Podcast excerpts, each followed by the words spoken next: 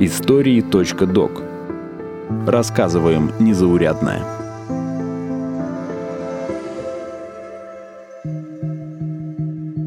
Квартира, в которой не осталось мебели. Кухня без холодильника. Пол, застеленный газетами. Вместо кровати – снятая с петель межкомнатная дверь. Вместо домашней еды – обеды в столовой соцпомощи. Именно так выглядели последние годы жизни советского актера Рандера Муратова, того самого, который произнес знаменитое «Садитесь жрать, пожалуйста» в фильме «Джентльмены удачи». Кушать подано, садитесь жрать, пожалуйста. Всему виной, как ни странно, не падение актерской популярности или безработица, а одно увлечение Муратова. Актер заболел скачками и стал завсегдатаем центрального московского ипподрома, тогда единственного в столице места, где можно было открыто играть на деньги. За время своего увлечения актер проиграл примерно стоимость пары неплохих автомобилей. И даже когда закрылся театр, в котором служил Муратов, когда его совсем перестали приглашать на съемки, он упорно продолжал посещать ипподром и ставить все на лошадей. 70 лет назад центральный московский ипподром был местом, где регулярно собиралась столичная интеллигенция. Рядовые горожане и советские кумиры собирались в здании на Беговой улице, проигрывали и выигрывали, наблюдали за скачками, дружили с наездниками и сами участвовали в соревнованиях. И судьба центрального московского ипподрома всегда была связана с судьбой всей отрасли коневодства России. Привет! Меня зовут Ира Любина, вы слушаете подкаст «Истории.док», и в этом выпуске я расскажу вам о прошлом российских ипподромов, о том, что происходит с ними в настоящем и есть ли у них будущее.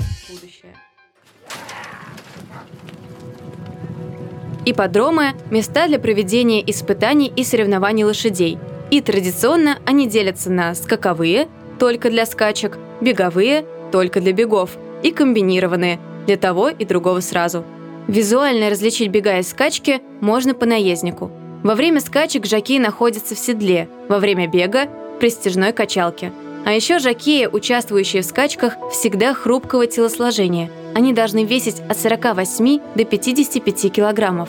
Сам ипподром не ограничивается трибуной для зрителей и беговым полем. На его территории еще расположены конюшни, технические здания, ветеринарный пункт, площадки для верховой езды, склады, левады, огороженные площадки для лошадей, хозяйственные сооружения. А современные ипподромы предполагают еще больше нюансов, например, парковку для автомобилей, кафе, гостиницы, удобные электронные таблоиды. Конечно, первые ипподромы и их предшественники были далеки от современного идеала. Их история началась еще в XVIII веке с большой любви дворянина Орлова к лошадям. Поглядите на чистопородного орловца. Что и говорить. Писанный красавец. Рост огромный. Сам серый в темных яблоках, голова загляденье, глаз огненный, белый хвост до земли. Словом, картина. Пряник. А как он бежит! Шея круто собрана. Передние ноги на ходу он выбрасывает круто вверх, чуть не до морды, да еще и вышвыривает их от колен в бока. Восторг. Однажды граф Орлов, не Григорий, фаворит Екатерины II, а его брат Алексей, нашел себе новое увлечение. В нем соединились две его страсти – к спорту и науке. На подаренных императрицей землях Воронежской губернии он основал конный завод и занялся выведением новых верховых и расистых пород – Граф мечтал создать скакуна, который бы с легкостью выдерживал русские зимы, отличался долголетием и выносливостью, а главное – быстро бегал. Я поговорила с Мариной Великановой, президентом Общества любителей экипажной езды и коневладельцем. Три его достижения отмечают и его современники, и историки для Российской империи. Это первое – дворцовый переворот, в результате которого к власти пришла Екатерина II. Победа над турками под Чесмой и создание Орловского рысака, которое принесло миллионы Российской империи. Миллионы. Представляете себе, что это в те годы? То есть это была создана универсальная лошадь для передвижения по нашим дорогам и в нашем климате. Нарядная, мощная и более более того, эта лошадь явилась впоследствии улучшателем многих местных пород лошадей. Но история российского коневодства связана не только с именем графа Орлова – И какой же русский не любит быстрой езды? Его ли душе, стремящейся закружиться, загуляться, сказать иногда «Черт побери все!» Его ли душе не любить ее? Ее ли не любить, когда в ней слышится что-то восторженно чудное? Эх, тройка, птица-тройка, кто тебя выдумал? Легендарная русская тройка, летящая по заснеженной мостовой. Ее стремительность восхищала иностранцев и делала возможной быструю доставку почты по всей стране. Посередине упряжки – лидер тройки, сильный, бегущий мерной рысью конь. По обеим сторонам – скачущие галопом престижные лошади. Ходила в народе такая легенда. Приехал как-то в Россию с визитом австрийский император. Екатерина II, желая удивить почетного гостя, предложила ему прокатиться на русской тройке – и вызвала во дворец самого лихого кучера. Когда тот прибыл ко двору с тройкой стремительных скакунов, Екатерина спросила, сможет ли он доставить императора из Петербурга в Москву за 36 часов.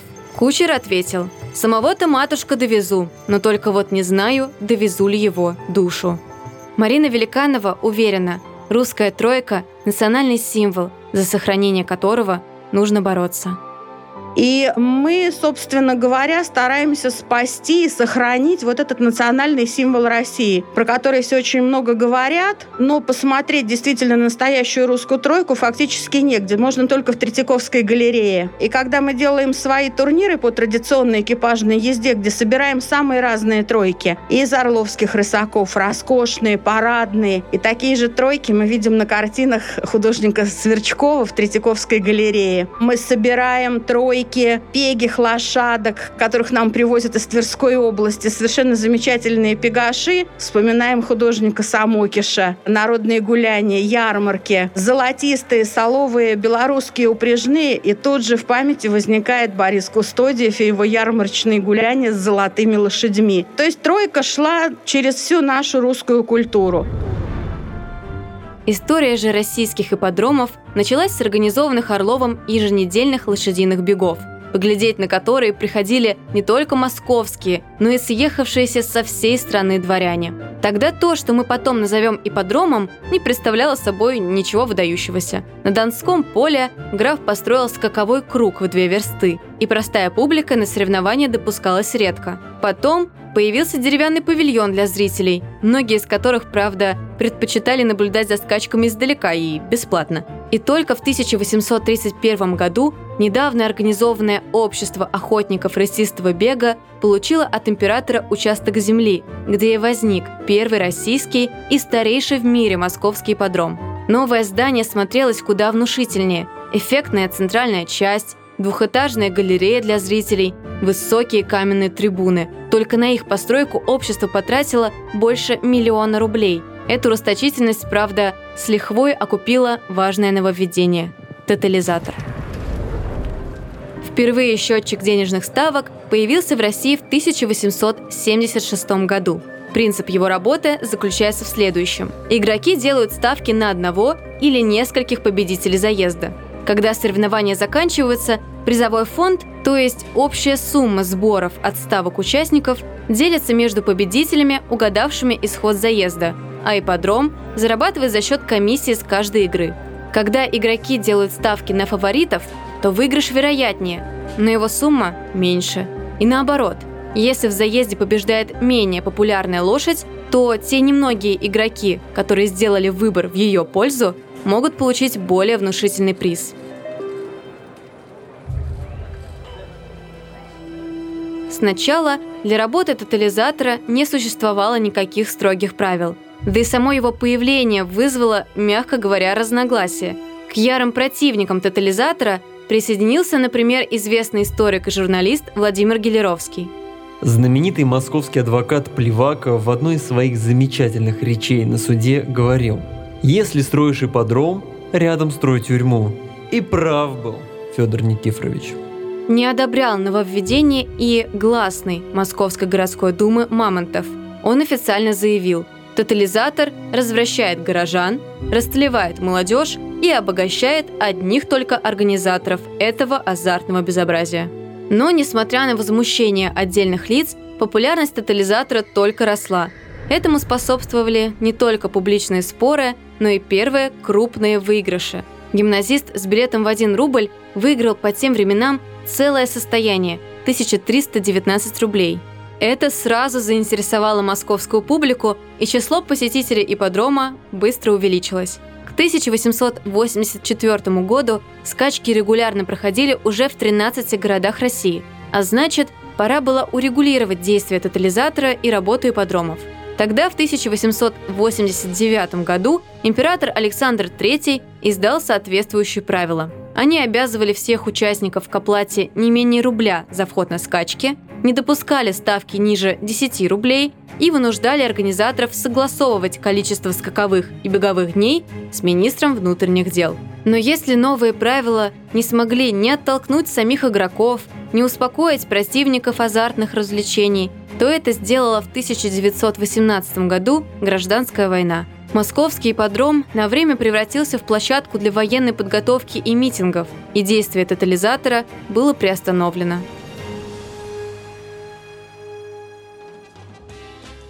Буржуазное, казалось бы, развлечение вновь ожило уже в Советской России. Его возвращение совпало с установлением новой экономической политики – Ипподром стал единственным местом в СССР, где допускалось открыто играть на деньги. Актер Александр Ширвинд в документальном фильме «Ипподром. Смертельный забег» вспоминал. Я по старости жил в стране, где не было секса. Слово «тотализатор» мы смотрели только по Куприну и каким-то подпольным западным изданиям. Мы жили в стерильном обществе в этом плане. Сейчас не выдаюсь в другие детали. Вот. И единственный, значит, оазис чего-то неслыханного, отдаленно напоминающего нормальное человеческое существование, был государственный московский ипподром, где был тотализатор. Здесь можно было встретить простого инженера или знаменитого артиста – бедного студента или нового миллионера. Заглядывал на центральный московский ипподром поэт Владимир Маяковский. Обожали скачки актеры Яншин и Тарханов. Приходил сын Сталина, Василий Иосифович. А позднее здесь делал ставки даже Леонид Брежнев. Правда, так и не выиграл больше трех рублей. Конечно, не обходилось без мошенничества. С переменным успехом аферисты продавали, как бы мы сказали сейчас, инсайдерскую информацию игрокам, называли темных лошадок, подкупали участников скачек, меняли лошадей, даже подсыпали под седло сухой спирт. В попытках поймать обманщиков милиция периодически устраивала ловлю на живца и частенько отвозила виновников на Петровку. Пожалуй, самый знаменитый и даже смешной случай мошенничества на ипподроме произошел в 80-х годах. В очередном заезде должны были участвовать 9 лошадей. Группа хитрых игроков решила сорвать большой куш и уговорила 5 наездников из 9 не выигрывать скачки. Вот только они даже представить себе не могли, что оставшиеся 4 жакея договорились о том же самом с другой компанией аферистов. Зрители никогда раньше не наблюдали такого очевидного и комичного примера аферы. Все девять лошадей то замедляли ход, то совсем останавливались, то чуть ли не мчали в противоположную от финиша сторону. Соревнования были сорваны, а виновные тут же арестованы. А тем временем к тотализатору выстраивались такие длинные очереди, что многие даже не успевали сделать ставки до начала забега. По количеству посетителей ипподром не уступал футбольным стадионам, и зрителям часто не хватало мест. Популярность скачек на московском ипподроме была настолько высокой, что, по легенде, даже во время ремонта его здания после пожара 49 года самые заялые игроки или «татошники», как их тогда называли, сидели на беговой улице и делали ставки на трамвае. Угадывали, какие появятся номера и в какой последовательности. Сгоревший ипподром отстроили заново по проекту архитектора Ивана Желтовского. Работа над новым ипподромом окончательно завершилась в 1955 году, хотя тренировки, скачки и бега не прекращались там даже во время ремонта. Ипподром был и отдушиной для азартных москвичей, и основной базой для научной работы и выявления ценных пород лошадей, и вполне успешным предприятием. Ходили слухи, что на вырученные с игр деньги ипподром не только кормил себя, но и выделял деньги на Большой театр и театр Ромен, помогал больнице имени Боткина. За 13 лет с 1970 по 1983 год На ипподроме рысаки установили более 50 всесоюзных рекордов.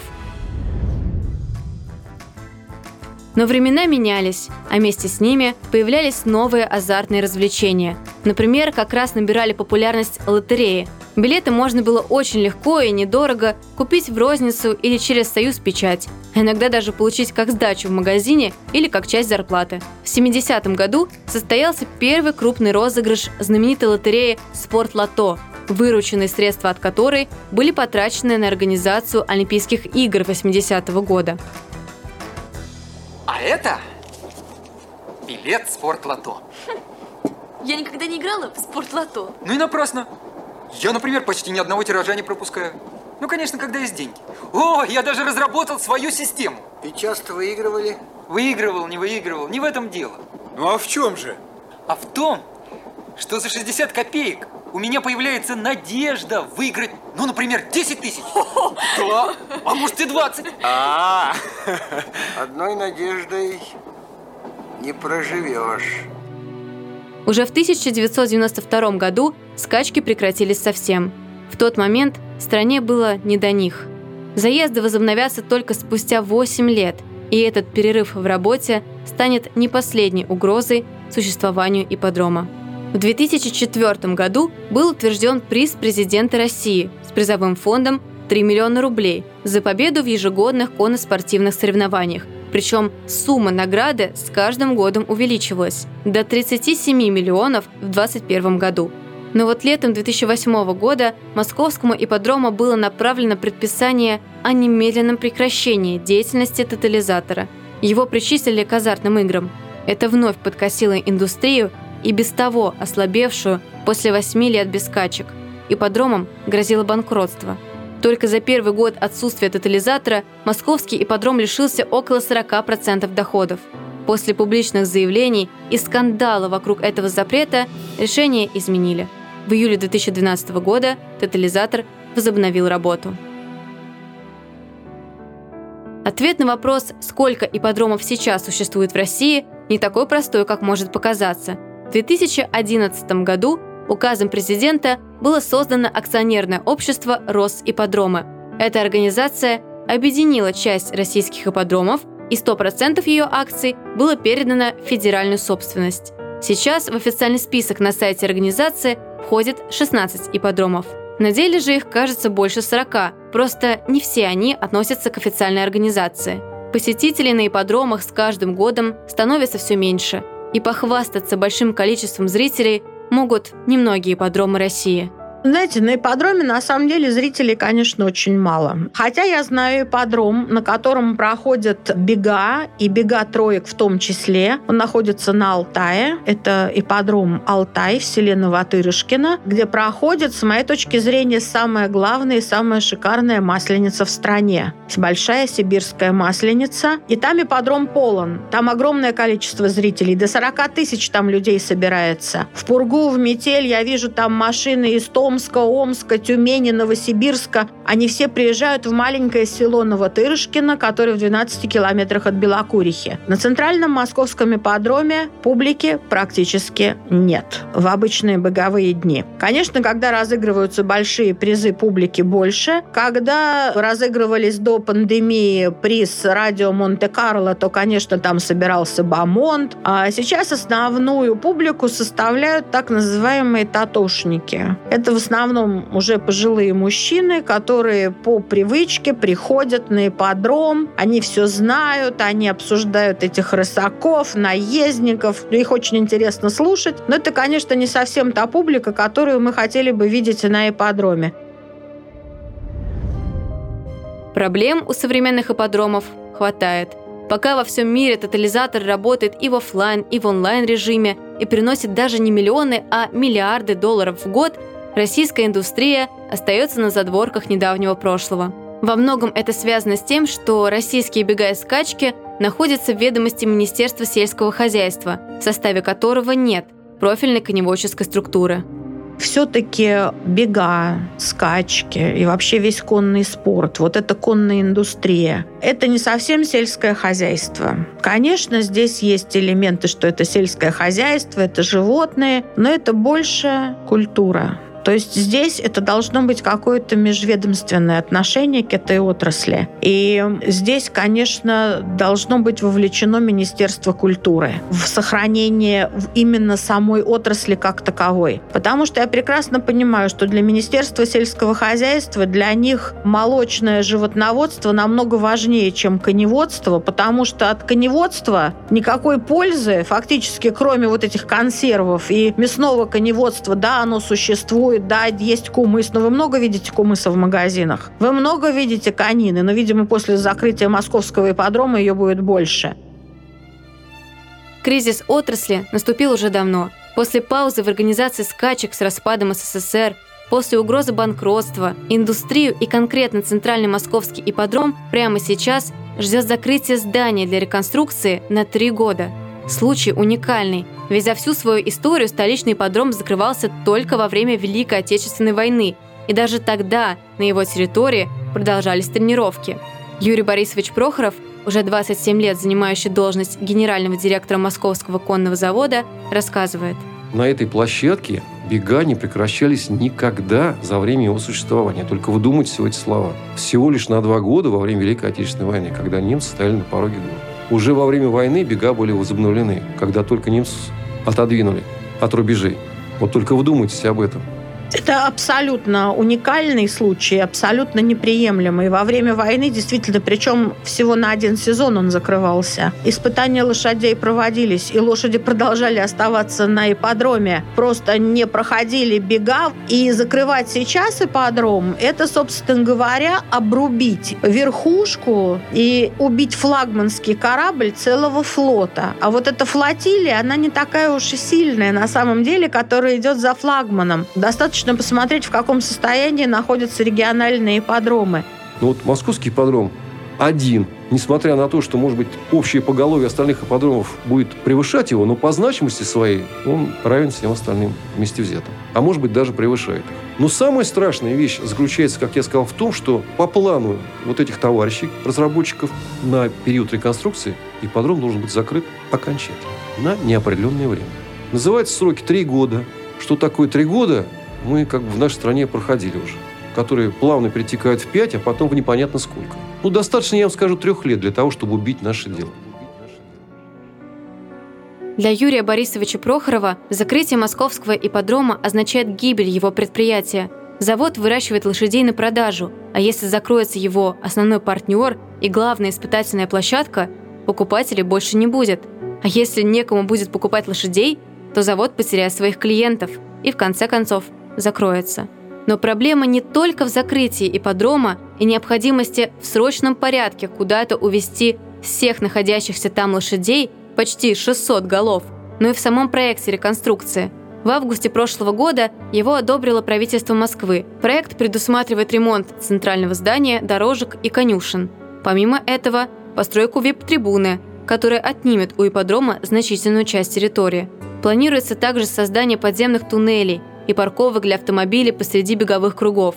В этом, по мнению профессионалов, нет реальной необходимости, а такие узкие подземные тоннели вообще могут привести к авариям и травмам лошадей и наездников. Кроме того, авторы проекта включили в него строительство нового клуба для конкура. Это займет еще около 10 гектар от территории московского ипподрома, хотя других подобных клубов в Москве сотни. Это даже не предпроектная документация, это рисунки свободного художника, если можно так выразиться, дабы не обидеть никого сильно. Что получилось? Люди определенные, не имеющие опыта, на мой взгляд, совершенно в эксплуатации подобных объектов, руководствуясь какими-то своими там познаниями, извлеченными из каких-то зарубежных источников, может быть, не только зарубежных, нарисовали картинки, как мы будем жить на центральном московском подроме спустя какое-то время в их видении при этом не пригласив к обсуждению никаких серьезных профессионалов, не услышав мнения прежде всего самих тренеров-наездников, специалистов, коневладельцев, конозаводчиков. Все было сделано абсолютно кулуарно, с закрытыми дверями. В результате получилось то, что получилось.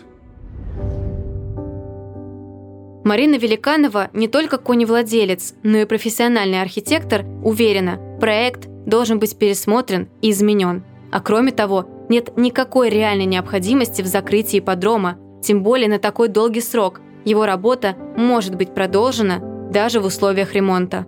Реставрация большой трибуны может происходить без закрытия испытаний и без закрытия дорожек. Там достаточно пространства для того, чтобы огородить здание центральной трибуны и продолжать проводить испытания лошадей, проводить бега, делать их трансляцию. То есть центральную трибуну, безусловно, ее нужно приводить в порядок. Над ней просто издевались, она в страшном совершенно состоянии. Собственно говоря, поэтому туда иногда просто страшно приходить. И если сейчас фактически закрыть московский ипподром, переделать его в стандартный абсолютно конный клуб просто в центре города, это будет преступление перед всей коневодческой отраслью. Получается, что наши лошади вообще никому не нужны. Ну, мясное коневодство, у нас будут консервы, будут называться Орловский рысак. Ну, вот как-то так. Я этого так понимаю. И очень многие мои друзья, мои коллеги по резиденции на ипподроме тоже понимают это так, потому что, ну, без московского ипподрома всей отрасли будет очень тяжело. А что мы теряем? Мы теряем свою культуру и историю. Понимаете, вот, ну нет ничего проще взять закрыть. Меньше затрат, меньше проблем. Многие ведь сказали, великие люди, слова замечательные, что уровень вообще государства заключается в его отношении к детям, к лошадям. Вот, например, Орловский рысак. Ну, это наше все. Это вот, ну, как сказать, ну, Красная площадь для нас вот. Это Орловский рысак. Это, ну, как бы история государства российского с ним неразрывно связана. С 1776 года. Вы думаете только, вот с екатерининских времен. Эта лошадь сохранена. В ее становлении породы, в ее развитии, в ее жизнедеятельности без нельзя. Никак нельзя. Мы можем все потерять. Уникальные кадры, вот уникальные здания того же самого московского ипподрома. Это же наша вот история. Вопрос о том, каким будет будущее центрального московского ипподрома, а вместе с ним и всей коневодческой отрасли в целом, решается прямо сейчас. Надеюсь, его история продолжится, и этот выпуск про ипподромы России не будет последним. С вами была Ира Любина в подкасте «История.док». Подписывайтесь на нас на сайте ria.ru, в Apple подкастах, на Яндекс Музыке и в приложении CastBox. Оставляйте комментарии и делитесь выпуском с друзьями. До встречи!